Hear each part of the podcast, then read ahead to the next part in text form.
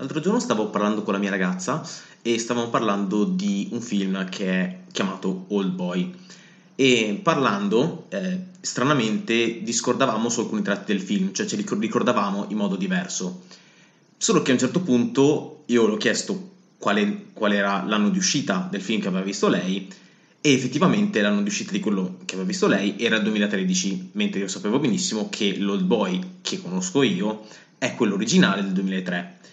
E da quel momento ho scoperto che gli americani, sì oggi parliamo male degli americani un'altra volta, hanno fatto un remake di Old Boy.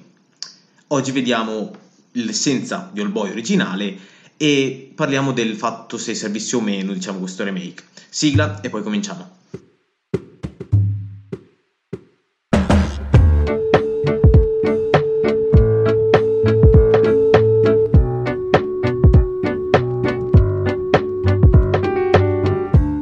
Tutti e bentornati su Neo Life Storie e mitologie viste sotto una prospettiva diversa. Io sono Sam, oggi parliamo di un bel film, parliamo di un film che si chiama All Boy, che è coreano, che fa parte eh, con altri due film dello stesso regista della, di quella che viene chiamata la trilogia della vendetta. È eh, in in ordine cronologico il secondo viene dopo Mr. Vendetta del 2002 e eh, quella che viene chiamata Lady Vendetta, è un nome un po' più lungo ma è chiamato, conosciuto come Lady Vendetta, del 2005. Vediamo la trama in generale e poi parliamo, partiamo con l'analisi. Allora vi dico fin da subito che eh, entrambi eh, i film di cui parleremo saranno pa- narrati con spoiler, quindi se non avete visto i film recuperatevi quantomeno l'originale, quello del 2003. Quello del 2013 poi vedremo perché secondo me non merita così tanto di essere recuperato. Eh, però insomma almeno quello del 2003 vi consiglio molto di recuperarlo perché per chi ama il cinema o comunque per chi ama un determinato tipo di film action credo che almeno Old Boy sia una pietra miliare cominciamo con eh, la trama che è comunque comune almeno all'inizio per entrambi i film fondamentalmente c'è eh, da una parte eh, Odesu e dall'altra eh, Joseph. Partiamo con, diciamo che vi, vi, do la trama di quello originale perché facciamo, eh, facciamo, prima e poi semmai guardiamo i cambiamenti che ci sono stati in, quello, in quella americana.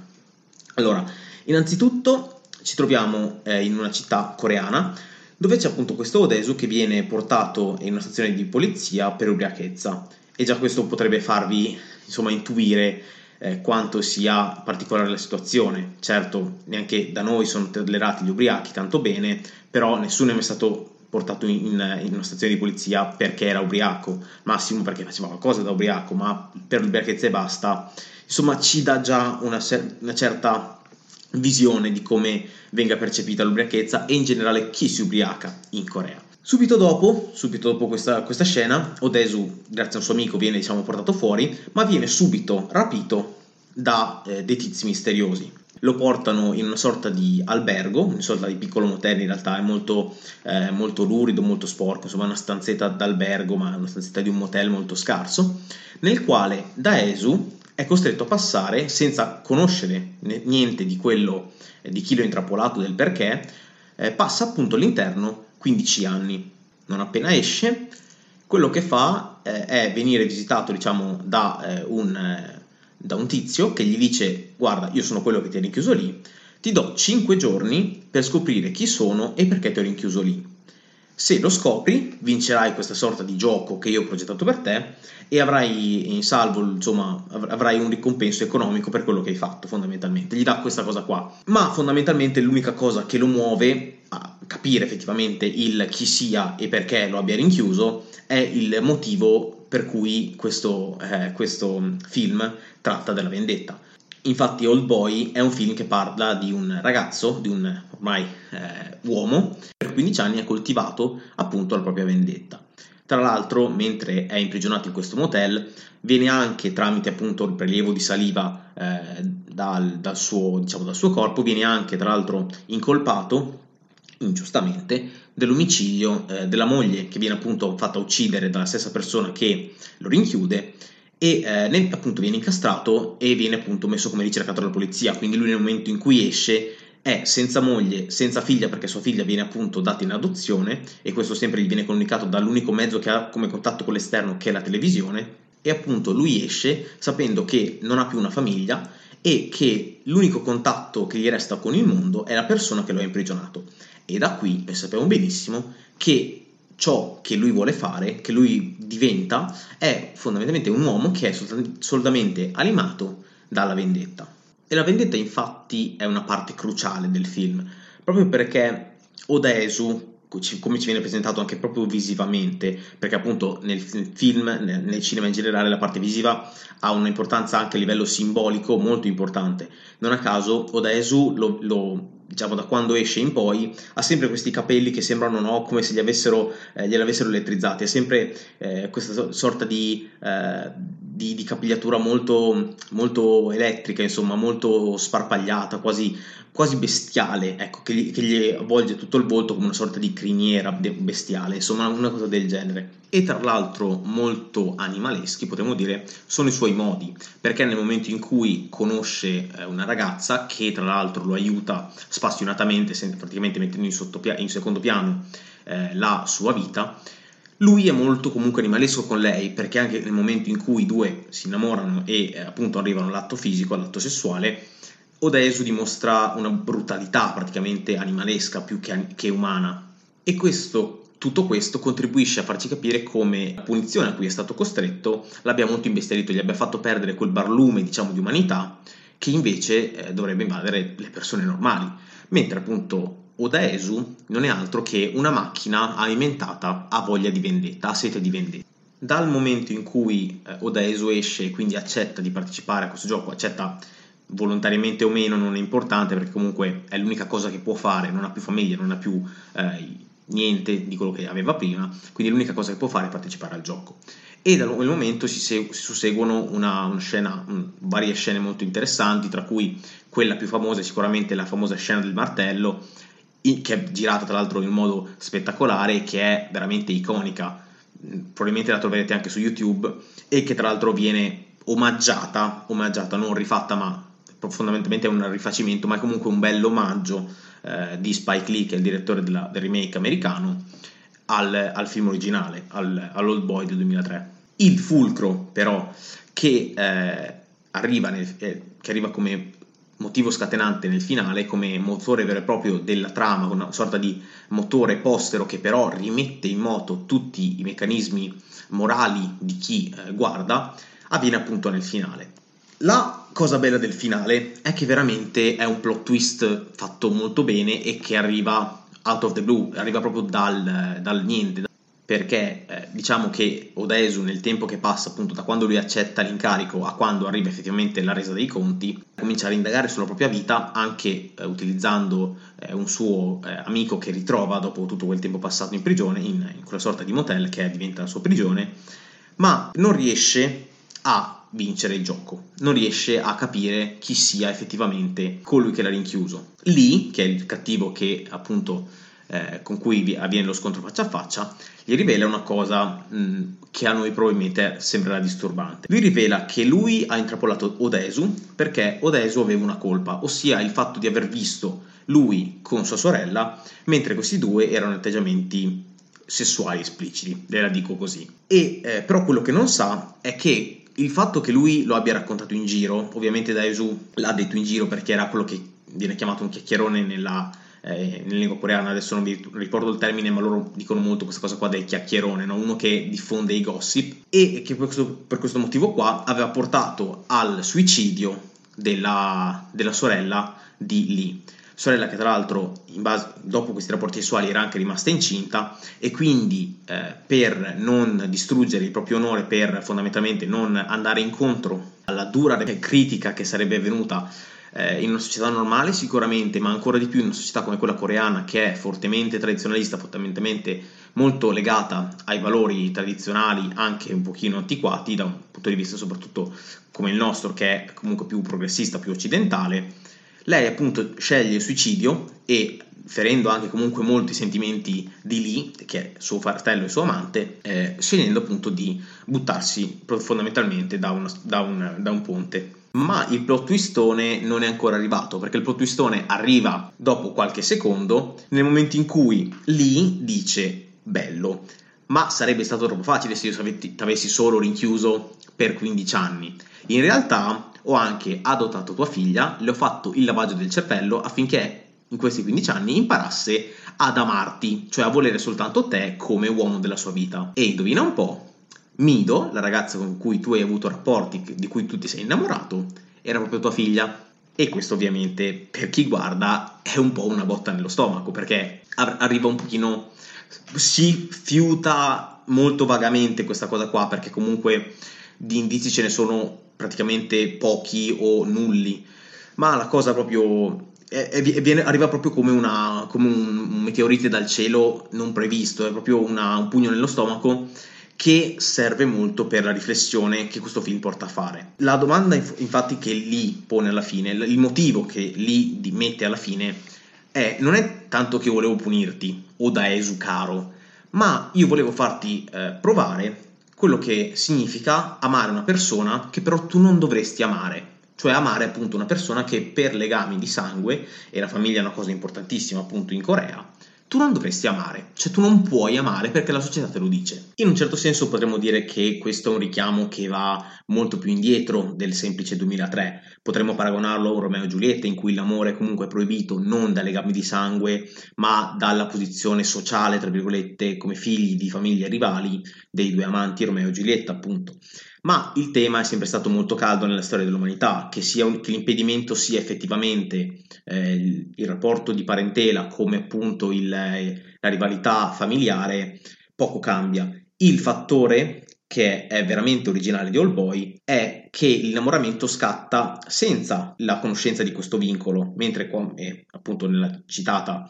Romeo e Giulietta i due sanno benissimo che il loro amore è eh, impossibile fin da subito, ma lo eh, portano avanti comunque. In Old Boy, questo amore, che tra l'altro è saggiamente tenuto in secondo piano, si rivela poi essere eh, sbagliato soltanto dopo, soltanto alla fine, soltanto quando ormai tutto è già stato fatto. Ed è qui fondamentalmente che viene fuori il vero eh, il vero significato che se vogliamo è anche messo ogni tanto in qualche sitcom alla Beautiful, il fatto del e invece scopri che è tuo fratello e quindi non puoi veramente farci sesso, che diciamo messo in una sitcom è una cosa del oh no come un modo stupido anche a, a volte per far andare avanti la trama che magari che se no morirebbe come un cane sulla strada. Ma in un film così che vuol farti riflettere che provo, arriva a rovinare due vite proprio per eh, fare una sorta, effettuare una sorta di contrappasso, un contrappasso che abbiamo già eh, citato negli episodi precedenti, questo contrappasso appunto viene portato come non una punizione, ma un farti vedere quanto l'uomo effettivamente sia in preda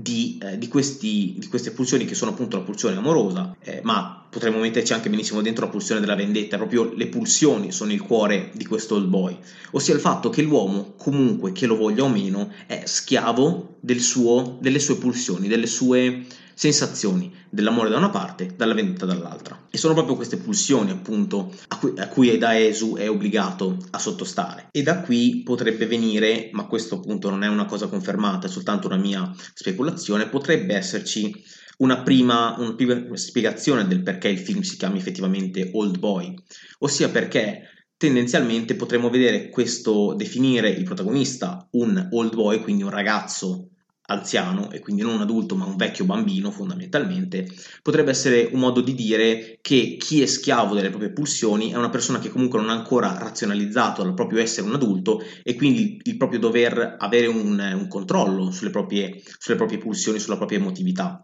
Ma questa appunto è una delle interpretazioni. L'interpretazione che in realtà io apprezzo di più e che comunque mi piace pensare che sia un po' più simile a quello che era il vero significato del regista avviene dopo diciamo questa scena della rivelazione.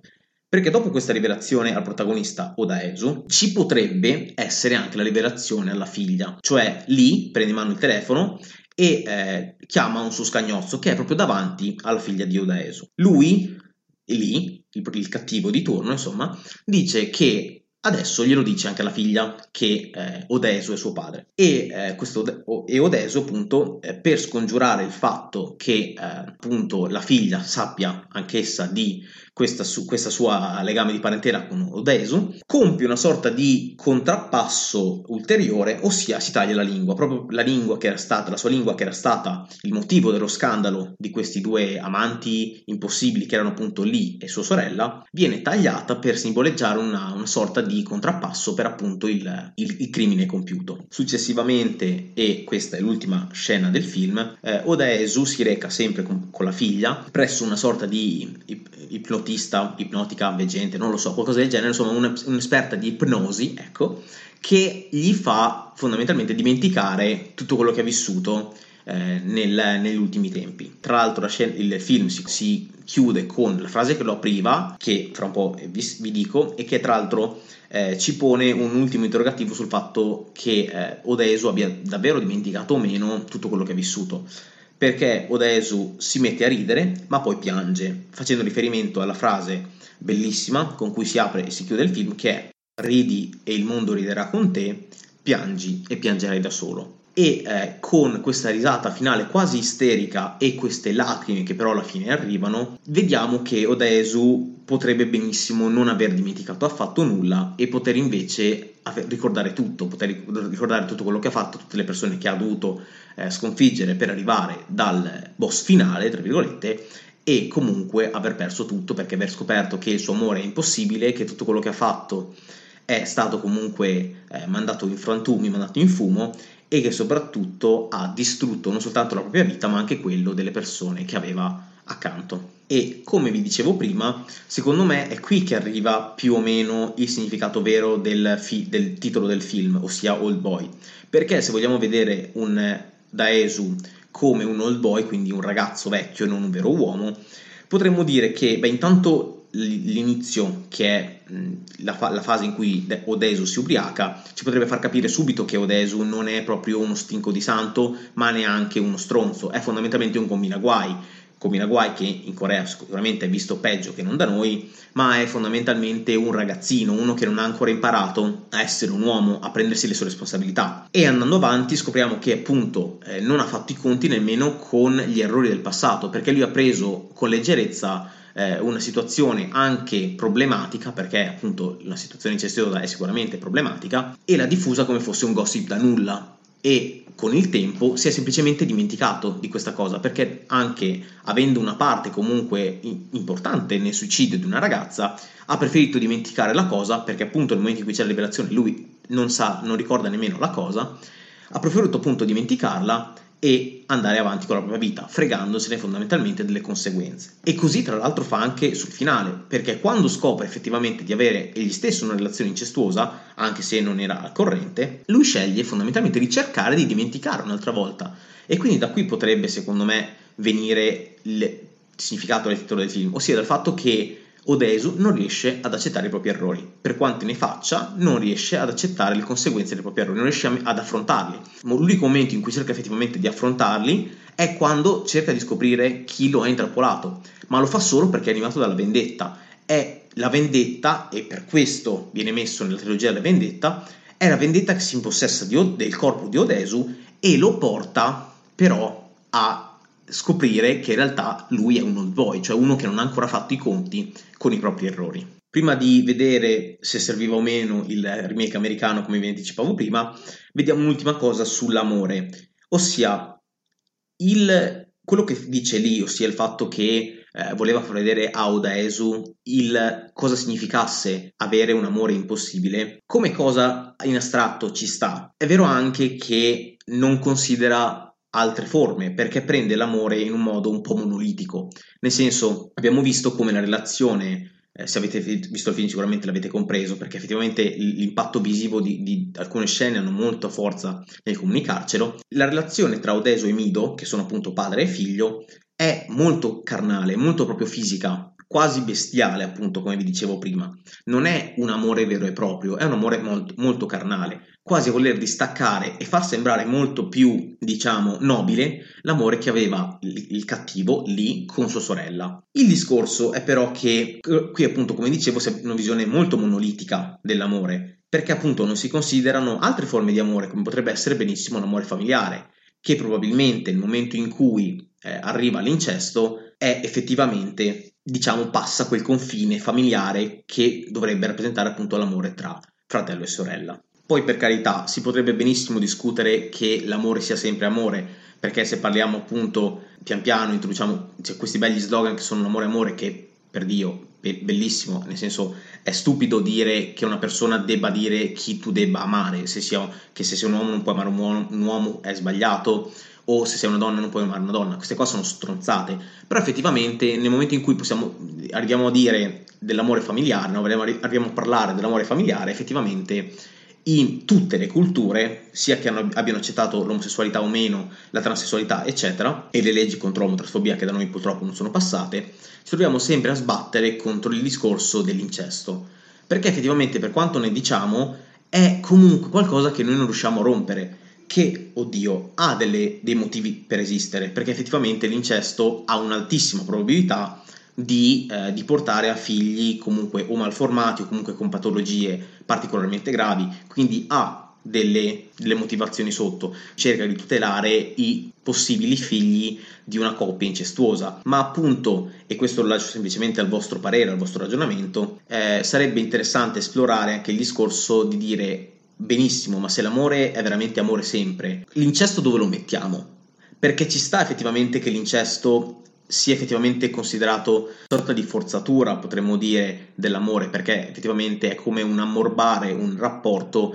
che esisterà sempre per un discorso di semplificazione. Tu vivi sempre con tua sorella, tu vivi sempre con tuo fratello, è normale che tu abbia uno speciale legame con lui o con lei e il tra virgolette, forzarlo a un rapporto eh, o comunque il portarlo a un rapporto amoroso, molto spesso è vista come una forzatura, proprio perché tendenzialmente l'amore fraterno diventa proprio amore mh, sessuale in molti casi in cui ci sono problemi all'interno della famiglia stessa. Quindi diciamo che l'incesto effettivamente si porta dentro delle problematiche, spesso anche familiari, che denotano comunque una, sorta, una certa problematica all'interno del rapporto incestuoso stesso, ma anche del rapporto familiare in generale. Ad ogni modo, appunto, rimaniamo questo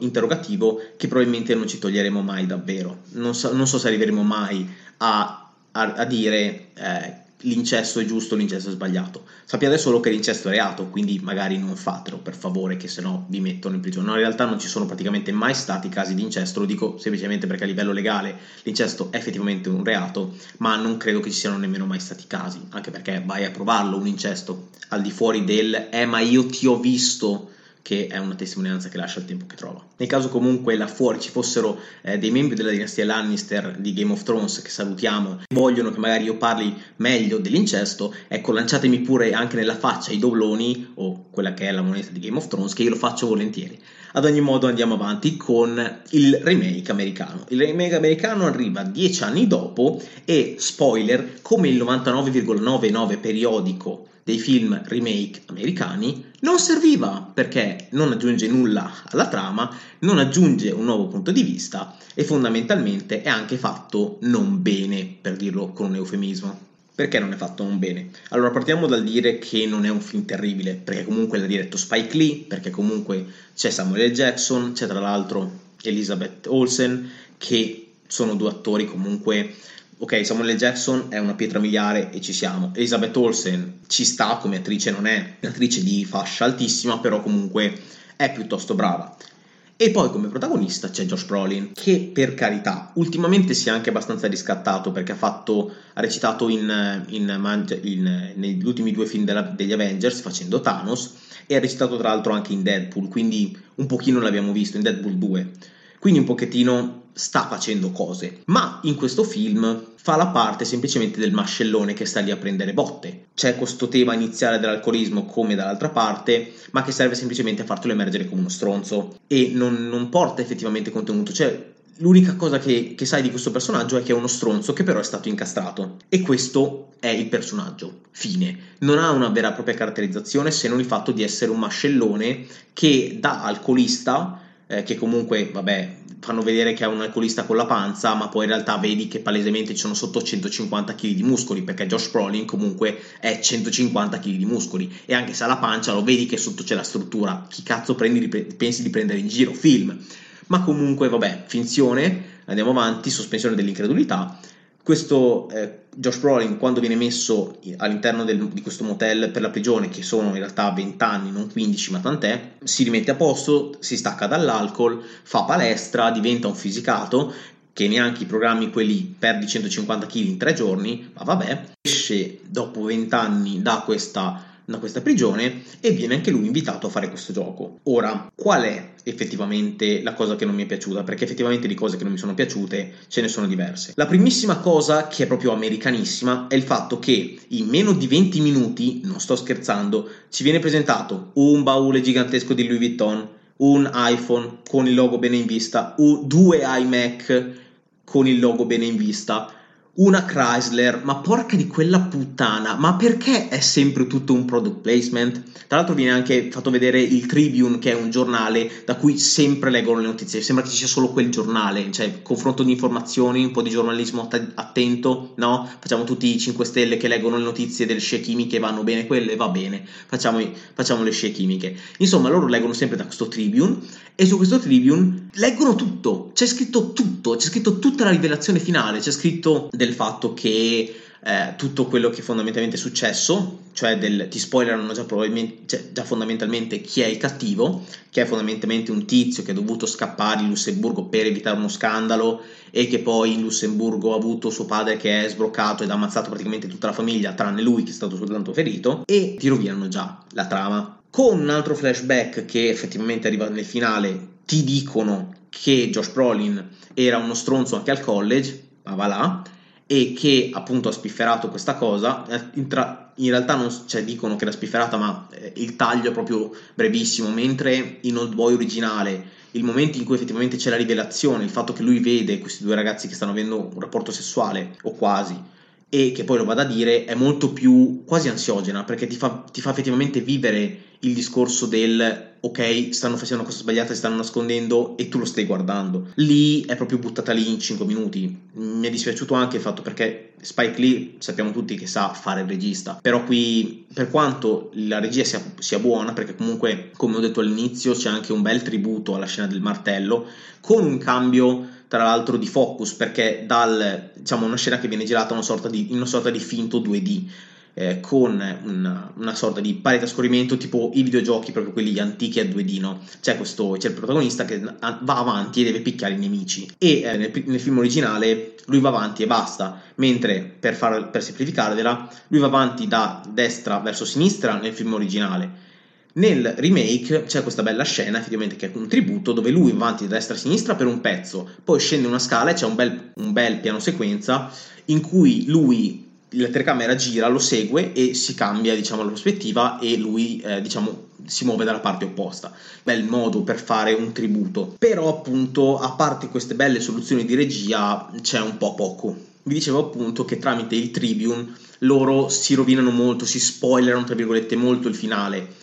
e eh, a me duole doverlo, doverlo dire perché è una cosa che mi fa molto incazzare, ma è palese che questa cosa qua sia, fatta, sia, stata fatta per un solo motivo, che è appunto la semplificazione, l'evitare che lo spettatore quando arriva al finale si prenda un colpo. E a me da un certo punto di vista questa cosa sta un po' sulle balle, perché ci sta il discorso del volerlo trasformare un pochino in un giallo, perché nel giallo la cosa bella è che tu comunque da lettore o da spettatore vedi gli indizi che ci sono e provi a, trarre, a, a, dire ok, lui è l'assassino, lui è il colpevole. E quando appunto arrivano al finale tu sai se hai fatto bene i tuoi calcoli e perché è proprio una challenge, una sorta di, una sorta di videogioco investigativo fatto però eh, o su un libro o su appunto o in un film. È proprio quello il bello. Ma qui non arriva a quella, a quella profondità perché non, non, si arriva mai ad avere il focus sugli indizi e quindi sulla ricerca del colpevole ma il focus è sempre sulla loro ricerca e sul loro rapporto proprio perché eh, nel film originale e, in, e anche nel manga da cui è tratto il focus è proprio sul loro rapporto e sul, sulla vendetta. Cioè, il, prim, il, primo focus è sulla vendetta di Odaesu, che fondamentalmente è una macchina che va avanti per la vendetta. E il secondo focus è appunto sulla loro relazione. Se tu aggiungi un terzo focus, che è appunto quello della ricerca, con così tanti indizi messi proprio centrali all'interno della trama, che quando in realtà sia nel primo film sia nel, nel manga erano terziari praticamente, erano proprio una cosa di, di contesto, no? che venivano fatti semplicemente per far andare avanti la trama, mentre quello che effettivamente succedeva era la sete di vendetta di Desu che lo mandava avanti e il rapporto. Questo porta a mandare in, in, in, secondo piano, a far scalare in secondo piano le stesse cose. La vendetta in realtà fondamentalmente quasi sparisce perché l'unica cosa che fa andare avanti Josh Brolin è questa sorta di gioco. Molto spesso, tra l'altro, e il protagonista, mi dispiace, ma è uno dei punti debolissimi di questo film, non comunica per niente la, eh, la violenza, la, la forza, la, la, ricerca quasi scabrosa del, eh, della vendetta. Oltre a questo c'è un buon Samuel L. Jackson, che comunque è Samuel L. Jackson, e quindi recita bene per contratto, perché lui è così, e fa effettivamente una parte interessante, perché fa comunque la parte dello stronzo che gestisce il motel e che ha i nastri, quindi tramite il quale appunto hanno un, un, indizio per tornare a chi ha imprigionato appunto Joseph, che qui è il, il corrispettivo di Odesu. Tra l'altro Qui anche Joseph ha un alleato, come avviene nel, in Old Boy, che è trascurabile a livello di trama, ma importante per far sentire quanto effettivamente eh, Lee, cioè il cattivo, sia incazzato quando qualcuno parla di sua sorella. Eh, nel eh, film originale loro stanno parlando, un, lui è tra l'altro in un internet point, perché nel 2003 esistevano ancora gli internet point, e eh, mentre sta facendo queste ricerche gli dice ah sì no ma ti ricordi quella ragazza là che c'era che dicevano tutti che era una ragazza di facili costumi andava un po' con tutti e lì che è lì scusate però dovevo dirlo eh, lo ammazza perché ha parlato male sua sorella nel film del 2013 lui intercetta una conversazione, il cattivo, e proprio lo va a trovare e lo ammazza semplicemente per la parola troia. Ok? Proprio fatto a caso, va bene. Tra l'altro, lui parla, tra l'altro la parola come esce è proprio terribile perché lui sta leggendo un articolo e a caso dice, parla di una persona morta, di una ragazza morta, dicendo, ah sì, quel, è stata la ragazza, quella troia. A caso, a caso, perché davvero parli così male di una bambina morta, perché comunque una bambina aveva 16 anni, 17 anni, vabbè, una ragazza, però era molto giovane e insomma chiamarla, chiamare Troia una ragazza di 17 anni per lo più morta Mm, insomma, insomma, però insomma, vabbè, c'è una scena di sesso di Elizabeth Olsen, se ve la volete segnare, per la scienza, per andare a guardare, che tra l'altro è insomma un po' fatta male. Sembra che questi due non abbiano mai fatto sesso nella loro vita per fare certe cose. Però insomma, se ve la volete segnare e andarvi a vedere solo e esclusivamente per la scienza, eh, io ve lo segnalo. La parte finale, che dovrebbe essere quella che effettivamente ti dà un pugno nella faccia, è ni fatta malino, nel senso che non ti, non ti fa arrivare questo pugno nello stomaco proprio perché non è che ti dice cose che tu non sospettavi e te le fa capire e te le fa diciamo piombare fuori dal nulla, te le fa, te le usa come, molto come pretesto. Io ho avvertito questo, non so se è stata una cosa solo mia o se eh, effettivamente questo fosse effettivamente un po' una, una situazione diffusa, ma quello che ho percepito io è che non fosse, non fosse concepito al punto da arrivare lì e lui ti fa, tira, tira, ti fa tirare un missile, ti, fa, ti dà una bastonata nella testa eh, che ti sconvolge, ma fosse una giustificazione al fatto che lui è stronzo.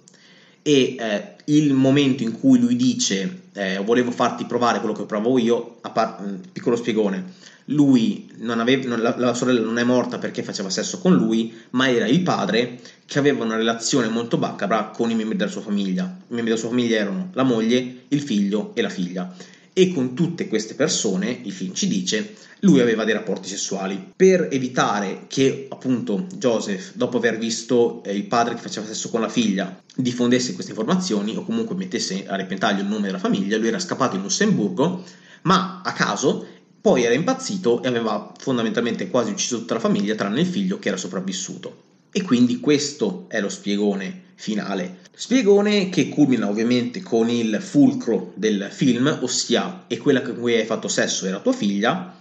e lì c'è l'urlo più brutto che io abbia mai visto nella storia della mia vita, dopo quello di Troll 2, che è proprio il peggio del peggio. Ma qui c'è Josh Brolin che veramente si inginocchia, tra l'altro neanche, neanche provandosi a fare una caduta scenica, si inginocchia e fa un urlo bruttissimo, è veramente bruttissimo. L'unica aggiunta a livello di trama che effettivamente c'è è che nel finale eh, c'è una soluzione diversa. Da, nel film originale, appunto, c'era Odesu che andava da questa veggente per farsi cancellare la memoria in un certo qual senso. Nel film americano, invece, Odesu torna da Samuel Jackson, che è il gestore del motel, e si fa rinchiudere un'altra volta. Come non so se fosse questo un tentativo di recupero della bestialità che però non è stata mai trasmessa nel film, ossia il dire ok, quindi lui è una bestia e capisce che è una bestia e quindi si fa rinchiudere, perché alla fine questo lato bestiale non viene praticamente mai fuori. Contate che lui è sempre in giacca, quasi giacca e cravatta, però in realtà è solo una giacca,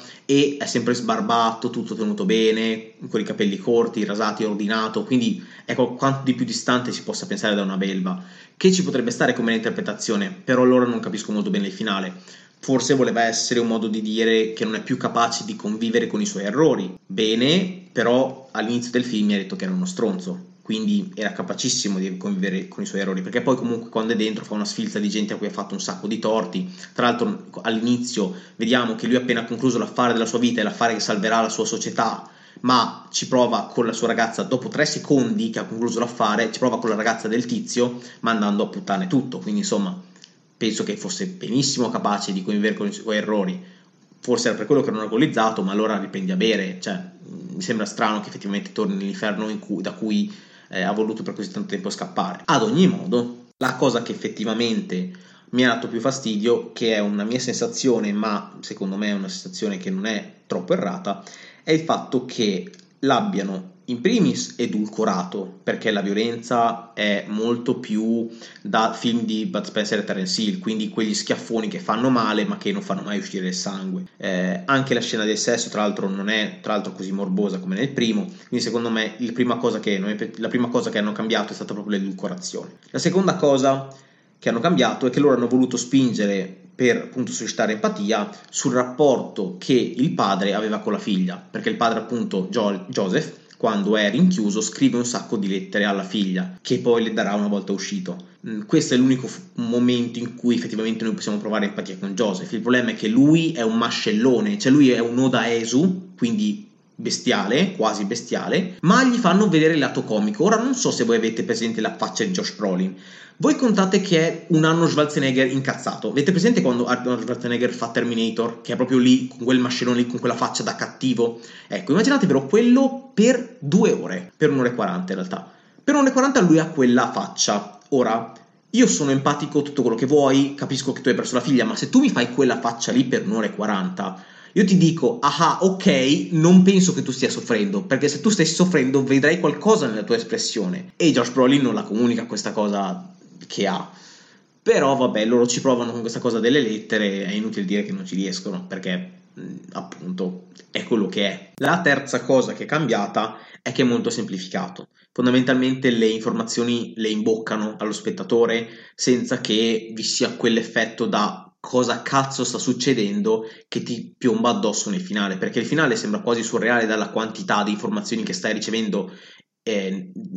in un periodo di tempo molto limitato e quasi ti dice no ok ma starà bleffando, sta roba qua sarà una cazzata. E quando va avanti negli ultimi istanti della, di quella scena in cui c'è la liberazione e lui non dice guarda, no guarda ti sto prendendo in giro ma continua ad andare avanti il tuo cervello che è stato appena, ha, subito appena un bombardamento a tappeto di informazioni, comincia a farle girare e dice, oddio, questa cosa qua è vera. E poi comincia a arrivare effettivamente l'orrore perché dici, ok, questa situazione è terrificante. Nel remake eh, americano, tutta questa cosa qua è mandata alle ortiche perché appunto con il caro The Tribune, The Tribune eh, che è un giornale importante, leggetelo, eh, viene appunto eh, detto tutto, o fondamentalmente quasi, sulla famiglia che viene uccisa, il ragazzo che poi viene, perde il padre, tutti loro che erano a scuola assieme,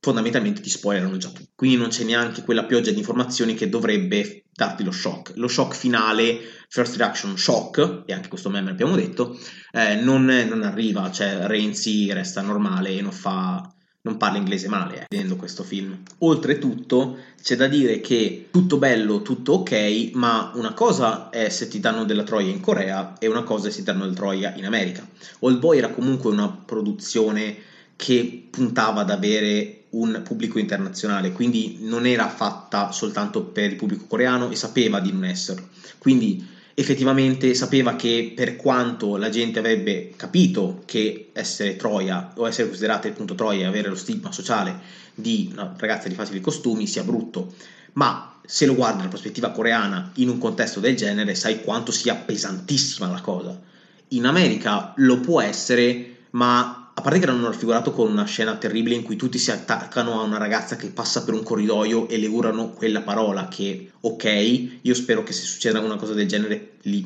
mandino a morte tutti, dato che in America si può, no, non è vero, non si dice così, si dice li diano una, una sonora mazzolata, insomma, una rieducazione interessante.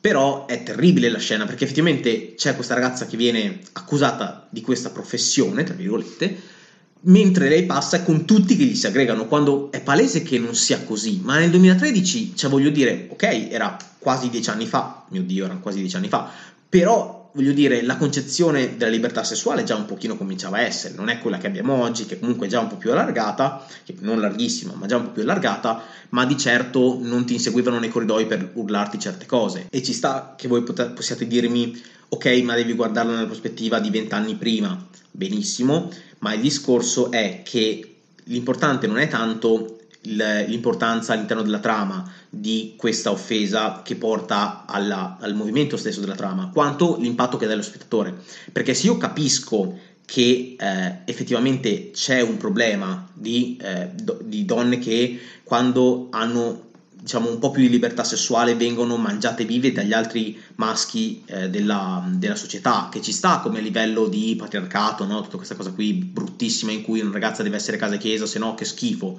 Ma nel momento in cui ne parli nel 2003 in Corea è un discorso, nel momento in cui ne parli nel 2013 nella patria della libertà che è l'America, insomma questo discorso qua perde molto di efficacia. Spero di essermi spiegato. Ad ogni modo, e concludo qui eh, l'episodio,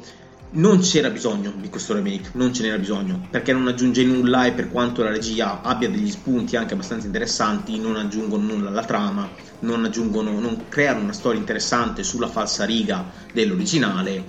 e poi sfociano un pochino nel non si capisce cosa stiano facendo, non, non ha una direzione precisa, non è un film brutto il remake, il film originale è un capolavoro, ma il film remake non è brutto, ma non è neanche un bel film IMDB gli dà 2 stelle.6 mm, secondo me ci stavano anche 2 stelle 8, 2, 3, to, però non, non, va da nessuna parte. C'è un film che se vuoi buttare via due ore le butti via, però non ti lascia molto, a differenza appunto dell'originale che ti lascia un buco nello stomaco pazzesco e tra l'altro anche molto, molta più poesia rispetto a questo, che come poesia ha Josh Brolin che fa un urlo fine della poesia.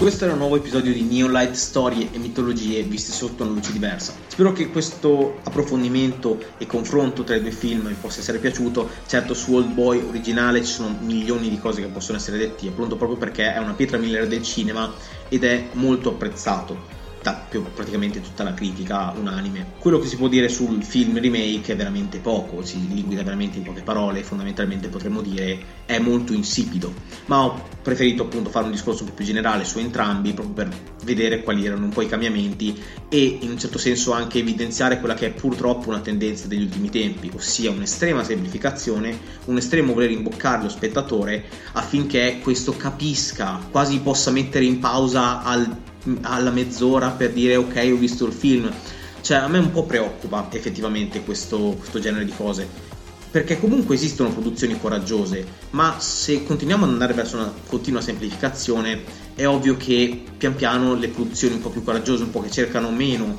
di darti le cose facili e più di farti ragionare prima o poi secondo me andranno un po' eh, diventando non elitarie ma un po' di nicchia. E questa cosa qua mi spaventa. Spero di essere contraddetto eh, con altre opere anche perché le opere effettivamente più coraggiose sono anche le più belle diciamocelo. Questo comunque era il finale della, del nostro episodio. Noi ci vediamo nel prossimo episodio, vi invito ovviamente se la vostra piattaforma di podcast ve lo permette, Breaker so che lo fa, Spotify no per qualche motivo, vi invito a lasciare un commento se vi va, se questa cosa vi è piaciuta o a scrivermi una mail nel caso voleste. Vi do appuntamento al prossimo episodio, vi ringrazio di essere qui, anche perché insomma sto vedendo che comunque degli ascolti ci sono, mi fa molto piacere, vi ringrazio tantissimo per avermi ascoltato. Ci vediamo al prossimo episodio, devo smettere di parlare. Fate i bravi, non incestate che è reato, anche se difficilmente dimostrabile. Ci vediamo al prossimo episodio. Arrivederci.